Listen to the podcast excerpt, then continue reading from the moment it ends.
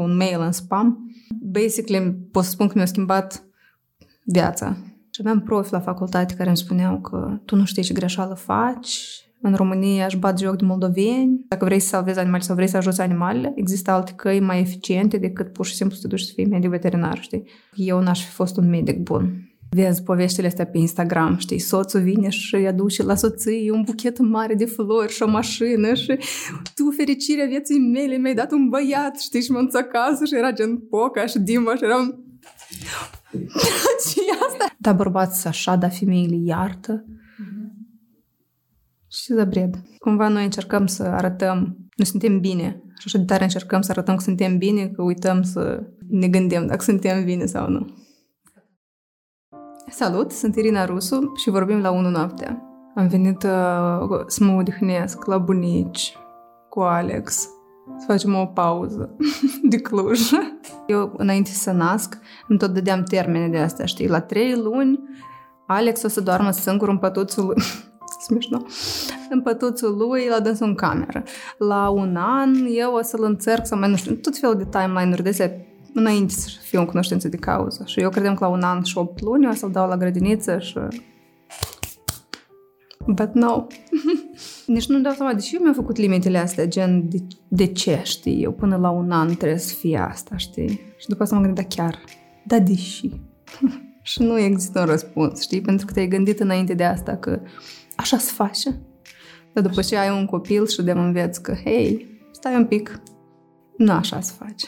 Eu cumva m-am pregătit înainte de a naște, știi? Am citit cărți, am, eram așa, ok, eu am înțeles, tot o să fie așa și așa, pentru că eu am citit, eu m-am pregătit, știi că mergi la un examen și știi că tu ai citit, tu ești gata. Așa mă simțeam eu.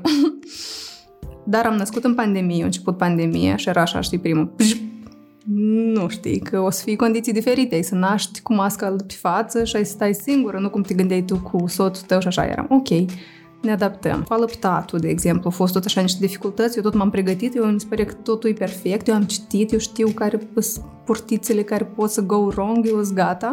Și totuși s-au întâmplat chestii de care nu eram gata, știi? Și iar a fost așa o, o schimbare.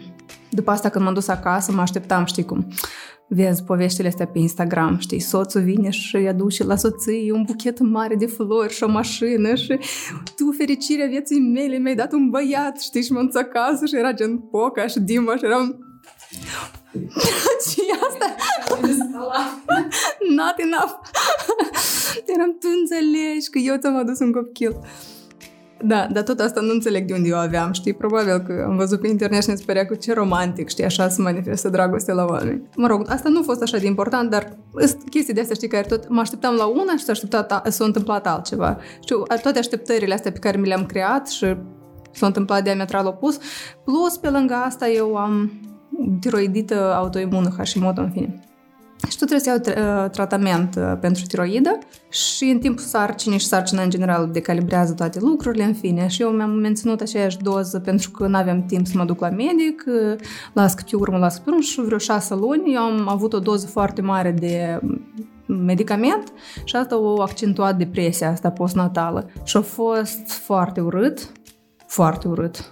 Adică eu și mama mai spunem că, mai ales că mama nu putea să vină pentru că era pandemie și erau granițele închise și eu mă simțeam așa de singură. Avem... Uh, oh, ia că na. Am așa să încep să zbășesc pe aici. Și mă gândeam, asta e ca și la terapie, știu, tot timpul mă gândesc că azi n-am de ce să plâng. Astăzi o să fie o discuție lejeră. și ea ca da. Au fost momente foarte dificile, pentru că când ești așa de epuizat fizic și în nopți nedormite, nu la toți e așa. De asta eu nici n-am vrut cumva să povestesc foarte mult despre asta, pentru că în primul rând nu aveam nevoie de feedback și sfaturi și da, uite, încearcă să-l pui singur să urli în cameră și eventual să tacă. Nu aveam nevoie de chestia asta. Pe lângă asta, nu voiam să transmit ideea asta că Poate asta e normal, știi? Poate asta numai eu așa percep lucrurile, știi? Poate tu faci lucrurile greșit. Poate la toată lumea e ușor, dar că ți-e deșes și ți-e greu și nu vrei, știi, să... Da, eventual, după ce treci prin asta, e mai ușor să povestești, știi, după ce a trecut. Da, cred că a fost un mix de depresie, așteptări și și faptul că a fost un an dificil în cuplu. La momentul acela, sincer, nu credeam că eu o să ies vreodată din asta. Sper că gata, asta e viața mea, tot terminat. Ca oameni, așa, în general, nu știm să comunicăm, nu știm, în primul rând, să ne comunicăm nevoile și nu știm să ascultăm pe cei care au nevoie de... Noi vrem să le dăm soluțiile noastre pentru problemele lor. Și asta nu e sănătos, dar asta nu poți să-ți dai seama într-un conflict. Știi, când ești într-un conflict, când te cerți cu cineva, e foarte... Dacă tu începi, dar tu ai făcut asta, dar tu ai făcut asta, din asta nu ieși. Știi care e faza? Un copil accentuează foarte mult ce ești în relație. Știi, dacă e o relație foarte puternică și strânsă și e o relație foarte frumoasă și, nu știu, romantică sau oamenii se iubesc și poți fi deschiși, un copil tot așa accentuează asta, știi, și strânge mai, mai mult relația asta. Dacă îți certuri și acceptăm așa cum este și ai lasă că da, și eu n spun că e greu să spun, dar nu vreau să recunosc, da, da, da, un copil să accentueze asta. Și atunci tu alegi, știi, din momentul ăsta, în care parte vrei să te duci. De asta multe cupluri se destramă după un an de copil și sunt foarte multe. Adică eu sunt ceva grup din asta de mămici, deși eu am spus că niciodată nu o să intru, dar este unul singur care e chiar fain și în care fetele sunt foarte uh, supportive. Acolo, nu știu, cam o dată pe săptămână cineva scrie anonim că nu mai există cale de întoarcere și îți discute de este așa că unde e avocat, cum să fac, cum să, ca să rămân drepturile de copil mic și tot felul de chestii de astea super urâte. Am făcut uh, couples therapy și tot, uh, toată esența era să asculți pe celălalt ce are de spus. Așa e de stupid, adică în, în fiecare um, ședință de asta mă gândeam 450 de lei, eu plătesc pe asta 450 de lei. Dar era asta, știi? Și te deranjat pe tine. Și eu spun de premier că ia că tu, ne îmi pare că tu nu ești suficient de mult timp cu copilul și el trebuie să nu spună nimic și să spună eu înțeleg, pe tine te-a deranjat că eu nu petrec destul timp cu copilul, știi, cumva să spună și aici am spus eu, fără să adauge la dânsul, fără să apere, fără nimic, știi? Și așa e invers. Și asta e toată terapia în care tu pur și simplu auzi ce îți spune omul și ăla, procesezi fără să adaugi ceva de la tine, că el simt că el te-a auzit, știi? Dar toate cuplurile se ceartă, adică toți oamenii se ceartă, dar când ești atât de obosit, tu nu mai ai energie de toate menajamentele astea, știi, să vorbești frumos, să lași de la tine, știi, atunci este cel mai intens, da, din, așa cum ți-a venit, așa ai spus și înțelegi că îi să rănești și intenționat o spui ca să înțeleagă și tu ești hurt. Eu văd părinții mei, eu văd cupluri de vârsta lor, eu văd bătrâni care așa comunică, știi? Dar eu nu vreau asta. Adică nu mai vreau. Eu nu vreau să accept că, da, bărbați așa, da, femeile iartă. Mm-hmm. Și de bred. Oh my god, noi cu Dima ne-am cunoscut uh, când eram în anul întâi de facultate în Chișinău. 2008-2009, mm. 100 de ani urmă. Noi avem prieteni comuni pentru că eu aveam prieteni care erau la medicină și el era în grupă cu niște prieteni de-ai mei și cumva ne, ne-am tot intersectat așa. Și pe Facebook era ceva joc tâmpit cu animăluțe de astea, un fel de tamagotchi. Da, și așa, cu jocuri de astea tâmpite și asta era un fel de flirt de asta, așa, gen... Eu nu flirtez, dar, știi, și după asta am mai ieșit în oraș, în, la partiuri de astea de studenți. Și pe 7 aprilie, ce romantic, ce romantic. Nu am distrus, dar am fost acolo. Eu n-am crezut că o să fie nimic serios, sincer, pentru că eu aplicasem în Cluj la facultate pentru că m-am dezamăgit de Universitatea din Moldova și am spus dacă intru, there's no way back. Și am intrat și credem că acolo să încheie relația. Dar nu a fost atât de simplu să, să spunem nu. Și apoi pe urmă s-a mutat el în Cluj după ce a terminat el universitatea și here we are. Foarte perseverent e muncitor, iubește, e foarte dedicat și înțelegător, deși mie nu mi se părea până acum, până un an în urmă. Da, și e sensibil, deși nu vrea să permită, cred că, pentru că e și el uh, băiat crescut în Moldova, care bărbați, bărbați, nu sunt nătic. Dar uh, cred că și schimbarea de mediu tot uh, face un pic bine, că mai dai silent la vocile astea. Da, m-am mutat când încă nu era atât de scump orașul dar oricum, marea diferență, și acum o simt asta, eu, eu în Chișinău nu mă sunt safe. În Cluj mă simt safe. Totuși, România și Moldova sunt apropiate, adică nu e așa ani lumină distanță, dar anume unele aspecte sunt foarte diferite. Oamenii sunt faini. Eu când am fost, um, când eram în Moldova la universitate și le-am spus că, hei, adios muchachos, eu am intrat în România și aveam profi la facultate care îmi spuneau că tu nu știi ce greșeală faci, în România aș bat joc de moldoveni, că și-ți trebuie români și eu. Și eu cumva eram, hai că eu o să văd. și după asta o, să, o să-mi fac o concluzie. Dar, în general, a fost foarte ok. Atitudinea față de, de mine, atitudinea față de moldoveni, adică nu a fost ceva... Eu în Cluj nu mă gândesc că oh, am tricou un pic boțăt când l-am călcat. Dar aici când merg pe stradă, sunt așa, păi totuși trebuie să-l calc. da, toată lumea tot e de put together, știi, că manicura perfectă, cămașa perfectă, nu contează că tu nu ai bani de tot asta, dar cum te prezinți tu în fața altora, știi. Dar acolo îți dai seama că nu e despre asta. În primul rând, nimănui nu-i pasă de cum te prezinți. Și în al doilea rând, tu îți dai seama că, ok, eu am suma asta de bani, în și eu pot să, știu, mai degrabă să mănânc sănătos, decât să ne iau, nu știu, și pantofi sau să schimb un pic prioritățile, știi? Și asta mi amintește când eram mică, era o, am fost la mare cu o familie și ei povesteau că au fost în Germania cu mașina și aveau nu mai știu ce mașină, spune un Volkswagen, nu știu de care, nu tare mă pricep în mașini, dar era cumva ceva mai scump. Și eu au fost acolo și au spus că, doamne, în Germania, e numai mașini de astea vechi și mititele au. Acolo mașini bune nu sunt. Știi cumva, ideea lor a fost că nemții sunt așa de sărași că nu-și pot permite mașini bune, dar uite în Chișinău câte mașini bune sunt. Da, dar nu e așa. Dar eu așa am crescut, știi, când eram mic, eu credeam că, da, într-adevăr, uite nemții nu-și pot permite, dar noi și țară puternic suntem. Și după asta dai seama că așa peste tot, în toate domeniile. Cumva noi încercăm să arătăm, noi suntem bine. Și așa de tare încercăm să arătăm că suntem bine, că uităm să ne gândim dacă suntem bine sau nu.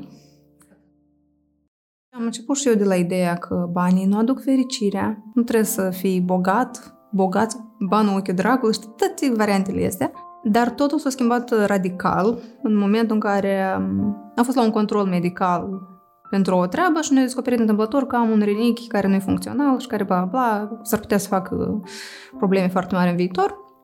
Și recomandarea era chirurgical să-l scoatem. Și la momentul acela eram, nu eram foarte nu avem bani sau ceva, avem bani de la nuntă, 3000 de euro și 3000 de euro a costat operația. și toată lumea la nuntă era să vă luați și voi o casă în Cluj și eram gen... Da, da. Dar da, uh, banii de la nuntă am dat pe scosul renichiului. Eu încă glumem înainte de asta. Ca să-ți cumperi apartament la Cluj, trebuie să-ți vinzi un renichi. Și după asta am rămas fără renichi și fără bani de nuntă și fără apartament. Atunci mi-am dat seama că, ok, poate eu n-am nevoie de bani să-mi cumpăr Chanel, dar eu totuși vreau chestia asta, adică eu vreau să am o, o plasă de siguranță, că atunci când o să am nevoie, pot să apelez, știi? Și nu o să trebuiască să... Că, și atunci aveam Instagram și cineva spunea că să fac o campanie de strâns fonduri și eram, o, Doamne ferește, nici chiar acolo n-am ajuns. Uh, dar uh, cu asta îți dai seama că vrei să faci un copil, vrei să-l dai la o școală bună, ca să nu mai ai um, chestia asta, că a, astea au fost posibilități. Nu, eu vreau să am posibilitatea, știi, să te dau la școală mai bună. Sau eu vreau să mă duc să mănânc într-un local mai bun. Adică chestii de astea care pur și simplu e calitatea vieții o îmbunătățește. Eu vreau să merg în nu știu, nu în, nu știu, vacanță super expensiv sau așa, că nu asta e, dar să am experiențe faine în viață, să am, să, fiu, să am o viață interesantă până la urmă, știi? Și asta costă bani. Și bani trebuie de făcut. am așa o chestie, îmi place cum miroase cerneala din cărți, toată experiența asta și momentul meu preferat de când eram la școală, asta era înainte de 1 septembrie, când mă duceam și cumpăram caiete. Yes. Uh, my love language. Și um, cumva tot timpul am fost uh, interesată de asta și când am fost în state am descoperit acolo așa de multe branduri, așa de multe lucruri interesante, cu papeterie, papeterie. Dar nu m-am gândit niciodată că aș putea eu să fac asta. Până când mi-am dat seama că totuși facultatea în care am investit atâția ani și energie nu mi se potrivește. Nu facultatea, dar profesia. Și odată ce am realizat asta, inițial a fost așa cu ei, las că eu o să încerc să... Și am încercat într-adevăr, știi? Eu întâi o să termin și o să-mi iau diploma și o să încerc să văd cum o să fie după asta. Mi-a fost foarte greu să accept că atâția ani investiți 6, 7, 8, 9 nu-i totuși nu mi se potrivește și atunci trebuie să caut altceva care îmi place. Și așa, printr-o super întâmplare, am făcut un curs de antreprenoriat pentru copii, de fapt era, era pentru elevi. Dar eu eram cumva la limita de vârstă, am spus că dacă o să mă iei, o să mă bag și eu eram student în anul 5. Și am fost acolo și am văzut oameni care vorbesc altă limbă, știi? Eu eram tot timpul așa medicina veterinară, de dimineață te duci la lucru, de, te duci la cabinet, te muști cu o mâță, faci operații la un câine, stai toată ziua în picioare, te duci acasă obosit și tot așa se reia în fiecare zi. Și mă uitam cu oamenii ăștia, vorbesc complet despre alte lucruri și par super interesat și e foarte interesant ce aici povestesc ei și mă gândeam, hmm, poate ceva? Și asta a fost o primă, primă idee, că totuși aș putea să fac altceva. O profă de-a noastră ne-a trimis un mail despre ceva fonduri europene, ceva proiect de antreprenoriat în care se finanțează afaceri, planurile de afaceri. Mailul a intrat în spam, dar eu, pentru că tot căutam modalități de a nu învăța pentru sesiunea, pentru licență, scriu licența. De ce să scrii licența când poți să-ți verifici folderul de spam pe Gmail? Și am intrat pe mailul respectiv și acolo el ne l-a trimis pentru că în planurile de afaceri de acolo putea să fie și cabinet veterinar. Am zis că hai să încerc să văd despre ce e vorba, cu ideea că poate o să deschid cabinet și o să fie totuși, o să, totuși o să practic, o să asta. Și am fost uh, la curs, am făcut cursul și mi-am dat seama că logistic, din punct de vedere al timpului, eu n-aș fi putut să-mi deschid cabinet, pentru că ca să deschizi cabinet medical veterinar în România, trebuie să ai deja licența, diploma, bla bla. Eu încă la momentul acela nu aveam. Și am spus, dacă tot am făcut cursul ăsta și așa, hai să mă gândesc care e next best thing pe care aș putea să-l fac. Și mie tot timpul mi-a plăcut papeteria și să desenez și hai să scriu acolo și am scris design grafic. Și cu asta am mers mai departe, am închis cumva capitolul, am câștigat planul, cu planul meu de afaceri uh, finanțarea. Nu, dacă tot am câștigat finanțarea, de să merg mai departe, să învăț grafic design. Și tot așa, tot așa, după asta social media și am făcut un curs de grafic design și mă simțeam așa, știi, cu cât mai puțin știi, cu atât mai mult îți pare că știi. Și am zis că gata, eu am făcut un, un curs de design grafic de să aplic la joburi. Și am găsit ceva job în care acolo spunea că trebuie să faci un fel de landing page-uri de astea pentru o aplicație mobilă. Și mă gândeam, hm, cred că aș putea să învăț, să mă descurc, nu știu ce. Și acum îmi spune, nu, trebuie să faci ceva de gen 20 pe zi. Și eram, nu, not happening, eu nici măcar una n-aș putea să fac pe zi, adică asta e eram, aveam niște skill-uri acolo, știi, a, Illustrator, știi, ăsta e pen tool, știi, și mi se părea că eu, gata, eu pot. Și după asta ne-a dat seama că totuși nu mă descurc și am spus că hai să învăț, fac eu ceva, știi, să-mi dau eu un proiect închipuit la care să lucrez ca să învăț, fac ceva practic, știi? Și am început cu desene pe fotografii și am spus dacă tot le fac, de să le fac cum, că nu poți să faci, știu, să fac undeva și le-am pus pe blog. Și de acolo a început blog.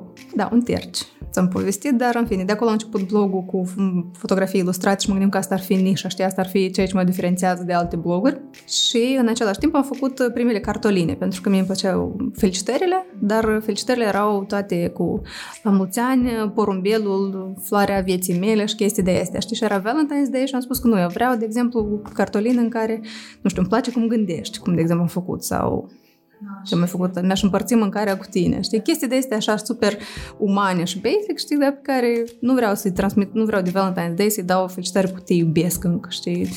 Not ready for that, dar uh, mâncarea poți să ne împart cu tine.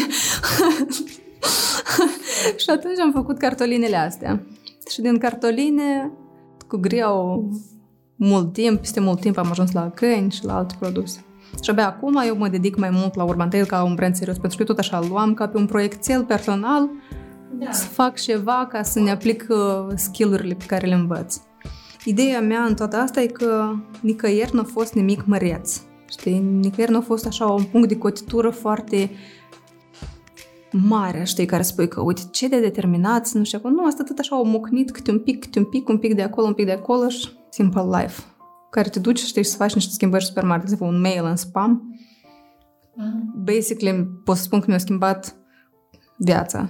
Să mă rog, cel puțin în ultimii 10 ani. Nu-mi place să fiu cu mulți oameni. Pe Instagram, eu când postez un story, eu în continuare vorbesc cu telefonul meu. Adică nu e ceva. Eu nu simt, știi, că șapte mii de oameni stau acum și așteaptă eu să vorbesc, știi? Dar e ciudat, știi, că eu cumva înțeleg că oamenii mă urmăresc dar pe de altă parte, așa știi când se emoționează oamenii când mă văd, nu înțeleg de ce se emoționează. Dar eu tot așa, adică nu e ca și cum eu aș fi diferită. Dar mie mi se pare fascinant cum eu pot să creez efectul ăsta asupra oamenilor când truly om simplu de pe internet. Inițial am pornit blogul cu ideea de a oferi o altă perspectivă asupra unor lucruri. De exemplu, erau foarte cunoscute și era așa un val foarte mare cu Glam Glow, măștile astea, știi?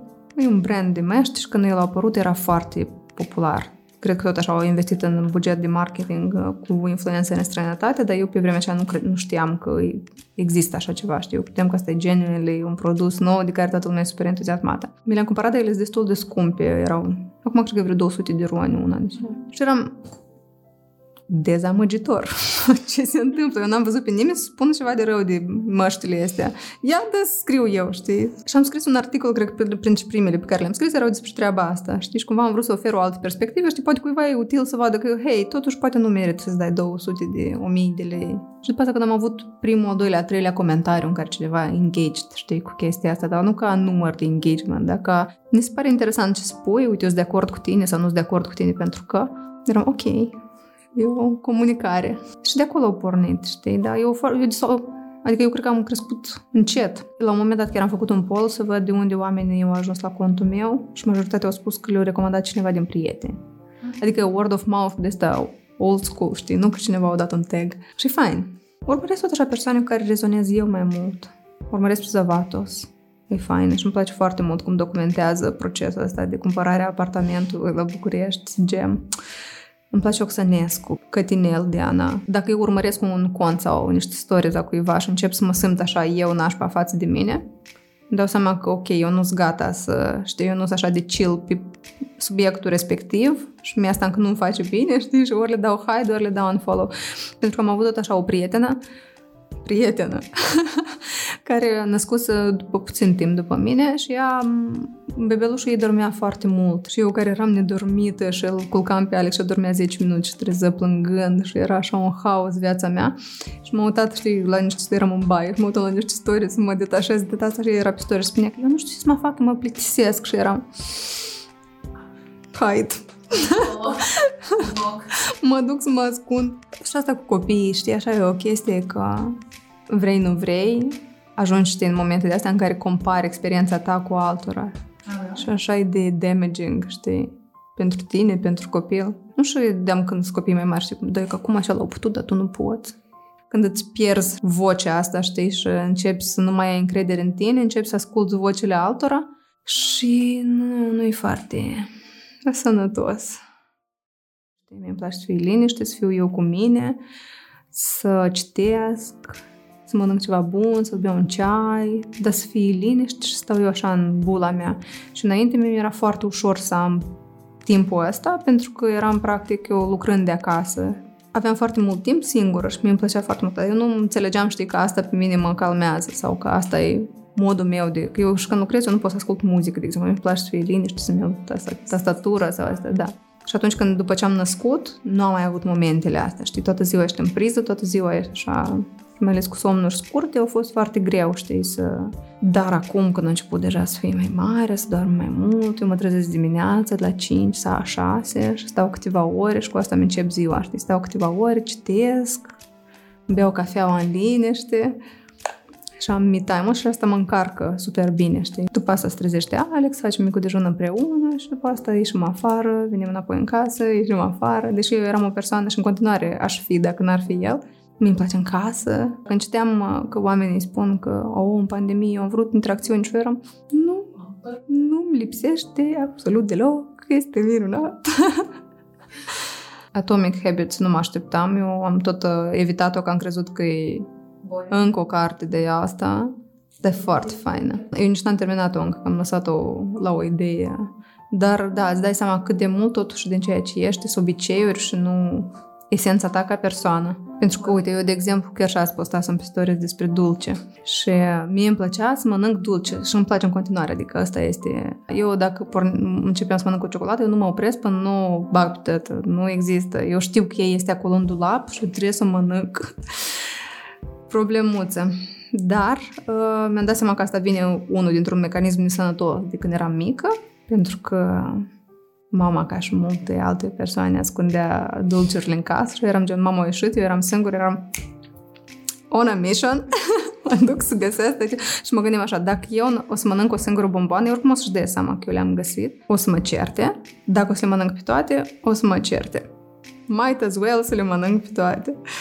Și după asta au mai fost chestia cu să folosești dulciurile ca recompensă, știi? Tu mergeați la gimnastică, eu să-ți cumpăr un kinder și tot așa, știi? Tot nu e foarte sănătos și asta toate îți rămân acolo, știi, că treating yourself, relaxare, dar după ce a apărut Alex, asta pentru mine, după cum îți dai seama, e o foarte mare schimbare, ne-a întors așa lumea, după ce a apărut Alex, mi-am dat seama că eu mai făceam o chestie, că, de exemplu, stăteam toată ziua cu el și când uh, îl adormeam, mă gândeam că să mă duc să fac o cafea și să mănânc o ciocolată, că eu să fiu eu în liniștea mea, eu cu mine și mă duc și să mănânc asta. Pentru că asta la mine se asociat cu relaxare, știi? Era definiția relaxării. Și cu trecerea timpului mi-am dat seama că numai Alex adormea și începem să caut, știi? Eu nu dădeam seama, eu vreau asta, nu vreau, e nici poft cu adevărat, eu chiar savurez ciocolată și nu stau și așa de în obicei de asta tâmpit, Pur și simplu pentru că e un obicei, știi? Asta e nimic mai mult. Și când îți dai seama că asta nu e esența ta, știi? Tu nu ești așa, iubi, eu sunt iubitor de dulce, știi? Și eu nu mă mai tratez de asta, că asta e esența mea. Nu, asta e un obicei pe care tu ți l-ai creat, că nu mai ești singur și te poți de mâncat dulce în neștire, știi? Asta nu e... Și când îți dai seama de chestia asta, Zic, hai, ok, eu o să mănânc o ciocolată, eu o să stau și să mă gândesc la ciocolată așa să văd dacă e chiar e bună. E și ideea că dacă stai cu adevărat, știi, să mănânci ciocolată așa și îți dai seama că e ca mersiul ăsta, el nu stopește în gură, el stă acolo ca o ceară, știi, ciocolată și aia. Nu și bună în asta. El nu-i bună, măcar mănânc o ciocolată bună dacă o mănânci, știi? Savurează ceva bun. da, Atomic Habits. Am avut uh, împlânzirea anxietății, recent am citit-o și mi-a plăcut mai mult prima jumătate, dar tot așa era life-changing a fost că eu eram, eu sunt anxioasă, eu sunt o persoană anxioasă, punct. Asta este definiția Irina, persoană anxioasă acolo cumva ipoteza e că și anxietatea este un tip de obicei, știi? Un mecanism pe care tu ți l-ai format și tu îl perpetuezi ca un obicei. Și când îți dai seama că e un obicei, înseamnă că tu ai învățat obiceiul ăsta, înseamnă că tu poți să-l dezvieți, știi? Sau tu poți să-l înlocuiești cu altceva, știi? În continuu să faci griji de ceva, asta nu e neapărat productiv. Și sunt oameni care constant își hrănesc anxietatea asta cu știri, cu ca să eu fac ceva, știi? Eu că încerci cumva să te liniștești, dar tu nu te liniștești, să alimentezi cât mai tare anxietatea asta, că să te simți tu că ai făcut ceva, să te simți în control, dar de fapt pierzi tot mai mult controlul. Mie cumva mi se pare că eu am timp încă să fac orice vreau, orice mi-am propus. N-am învățat lecția, știi, că nu ai timp pentru tot ce îți propui. Eu eram, ca să dau un exemplu, în sesiune eram gen, trebuie să, tot semestru, știi, trebuie să învăț, trebuie să învăț, trebuie să mă pregătesc, examene, chestii, chestii, chestii și trei nopți înainte de examen eram și aș fi învățat o lecție dacă eu aș fi dat examenul prost sau l-aș pica, știi? Dar eu dădeam examen, aveam note bune și nu învățam nică din asta, pentru că eu văd că funcționează. Deci eu trebuie să învăț tot semestru, că pot să învăț trei zile. De că nu rămân nici în cap, asta e altceva. Așa e și aici, știi? Eu tot mă gândesc că eu când îmi estimez, știi, vreun task, eu mă gândesc cât îmi ia mie să fac o poză pentru Instagram. A, jumate de oră. Și asta e mult, știi? Și după asta mă apuc și îmi iau o zi întreagă și îmi dau seama totuși nu. Dar vreau, de exemplu, să scriu o... Nu știu să scriu, dar să fac o carte pentru copii, de asta de mult vreau să fac încă înainte să am copil, cu Poca. Pentru că eu mai de mult am avut o, pe contul, și Poca are cont de Instagram, I-am făcut, um, nu știu de unde mi-a venit, să fac alfabetul, știi, și în fiecare zi sau nu mai știu care era fază, dar o literă și activitatea prin litera respectivă. Genera Poca, i-am pus în față un zefir și o antrenam să aștepte, știi, până să-i dau mâncare. Și am pus A, autocontrol, gen, chestii de astea. Și am făcut, uh, am avut o colaborare super la început în care eu administram pagina respectivă de cărți de astea cu fotografii, știi?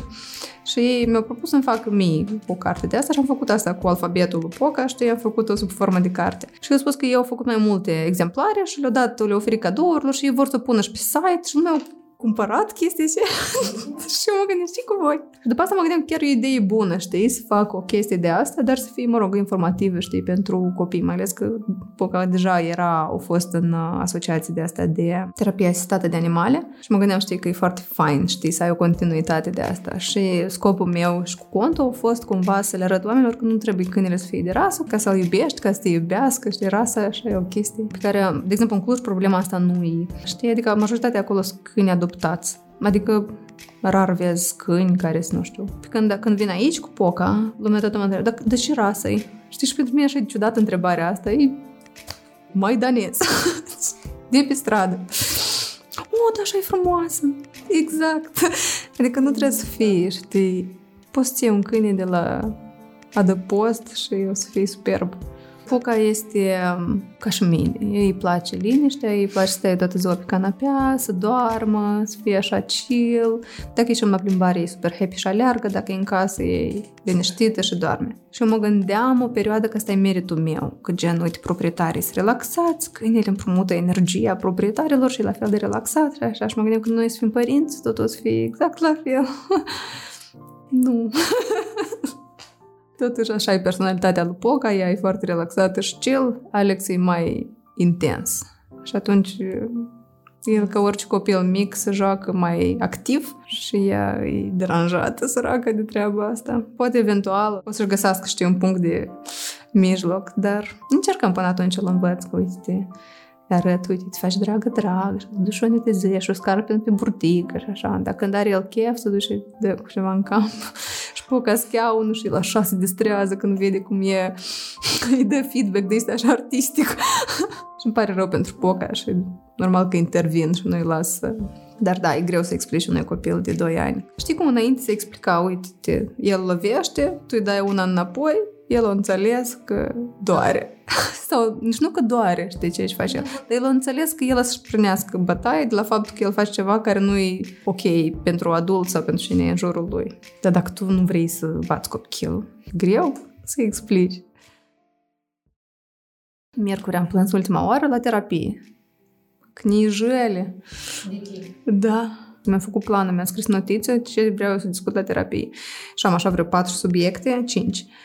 Și la cinci le-am când am ajuns. Dar primele patru le-am, le-am când discutat, dar erau așa ușurele, de genul mâncatul compulsiv. Știi? Și mă gândeam, nu e că aici nu am de ce să plâng, mâncat compulsiv, whatever. Și am ajuns acolo și... Bomboane, am mâncat bomboane. Ședințele sunt aiure, adică te simți aiure, așa și costă mult.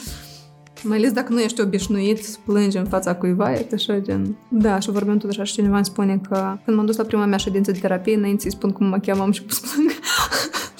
Really? Da. Pentru că nu ai ocazia să, să vorbești despre chestia asta. Eu o întrebam pe terapeut, există tipul ăsta de comunicare interumană? Pur și simplu, nu la terapeut. Nu. Pentru că ori persoana respectivă să vrea să te ajute, dar iarăși cu soluțiile lui și așa, ori poate nu o să-i pesă, ori nu o să empatizeze, ori o să minimizeze suferința ta, ori tu ai să te simți neînțeles. Tot felul de, știi, chestii de astea. Adică e foarte greu. Acum e mai ușor să mă deschid în fața oamenilor, să fiu vulnerabilă. Pentru că înainte eu eram cumva, dacă eu nu acceptam sensibilitățile mele, eu nu aveam cum să le manifest sau nu știu, în fața altcuiva, pentru că eu aveam tendința să mă apăr, știi? Pentru mine, un om bun e un om care este atent la nevoile altora și atent la nevoile sale, care e onest. Adică de obicei se spune un om bun e cel care se săritor la nevoie sau care ajută pe alții. Asta tot poate fi în două direcții, știi? Tu poți să te regăsești în uh, ajutat alții și să uiți complet de tine și să te hrănești numai din salvat pe alții, dar este partea asta în care tu te focusezi pe tine și după asta următorul pas e să ajuți pe alții. Și eu cred în partea asta. Înainte eram pe cealaltă parte, de asta eu m-am dus la medicină veterinară, eu am vrut să salvez toate animalele. Am văzut cazuri, multe, dureroase așa cumva, în care îți dai seama că ideea asta de panseluță foarte sensibilă nu e sănătoasă, pentru că tu suferi mai mult și asta de obicei te împiedică să iei decizii radicale. Deci asta e unul. Doi, să fii vegetarian era foarte boring și foarte scump dacă vrei să mănânci ceva mai decent. Dar te cam limitai la legume mexicane, cartofi și mie nu-mi place cu pastăile și astea, fasole, deci mi-am tăiat uh, jumătate din uh, alimentele posibile. Acum e mult mai fain, acum sunt restaurante, acum sunt feluri, e foarte fain. Dar atunci era super uh, meh și era și scump și uh, m-a făcut mai uh, realist așa cumva facultatea. Ești cinic așa să spui, Dar dacă stai cu cât mai mult te gândești la asta, cu atât mai uh, adânc ajungi într-un lup de asta, ce puțin eu, într-un lup de asta de vinovăție, gen Mie nu-mi plac grădinile zoologice pentru că acolo animalele stau în cuște, eu mănânc carne, dar eu mănânc carne că acolo, dar eu să mănânc numai carne la animale care sunt crescute etic și nu știu, dar ele oricum mor ca eu să mănânc, dar și eu chiar nu pot, și tot așa, știi, și ajungi într-o chestie de asta. Nu știu care e răspunsul la partea asta etică. Dacă vrei să salvezi animale sau vrei să ajuți animalele, există alte căi mai eficiente decât pur și simplu să te duci să fii medic veterinar, știi? Eu n-aș fi fost un medic bun nu cred că aș fi fost un medic bun. Atunci când lași fie emoțiile să te controleze și să fii foarte sensibil și fie să fii foarte dur și atunci să te blochezi, nu că să te blochezi, dar să-ți tai sentimentele, tot nu-i bine, știi? Și atunci dacă tu te simți că astea sunt cele două căi pe care tu mergi și nici una nu e super ok, poate ar fi cazul să te oprești. Cred că da. Cred că acum îs mai fericită decât am fost vreodată. Acum sunt cea mai bine eu cu mine și în general, și în relațiile pe care le am și viața pe care o am. Adică sunt chiar foarte recunoscătoare și e bine. Nu știu. În raport cu alții, e să fie util, să creeze oportunități, să fie un mediu sănătos pentru ecosistem. În raport cu tine e să fii împăcat. Asta așa sună, știi, care e sensul vieții, de parcă neapărat ar trebui să avem un, un scop, știi? Cumva suntem aici. Mergem mai departe.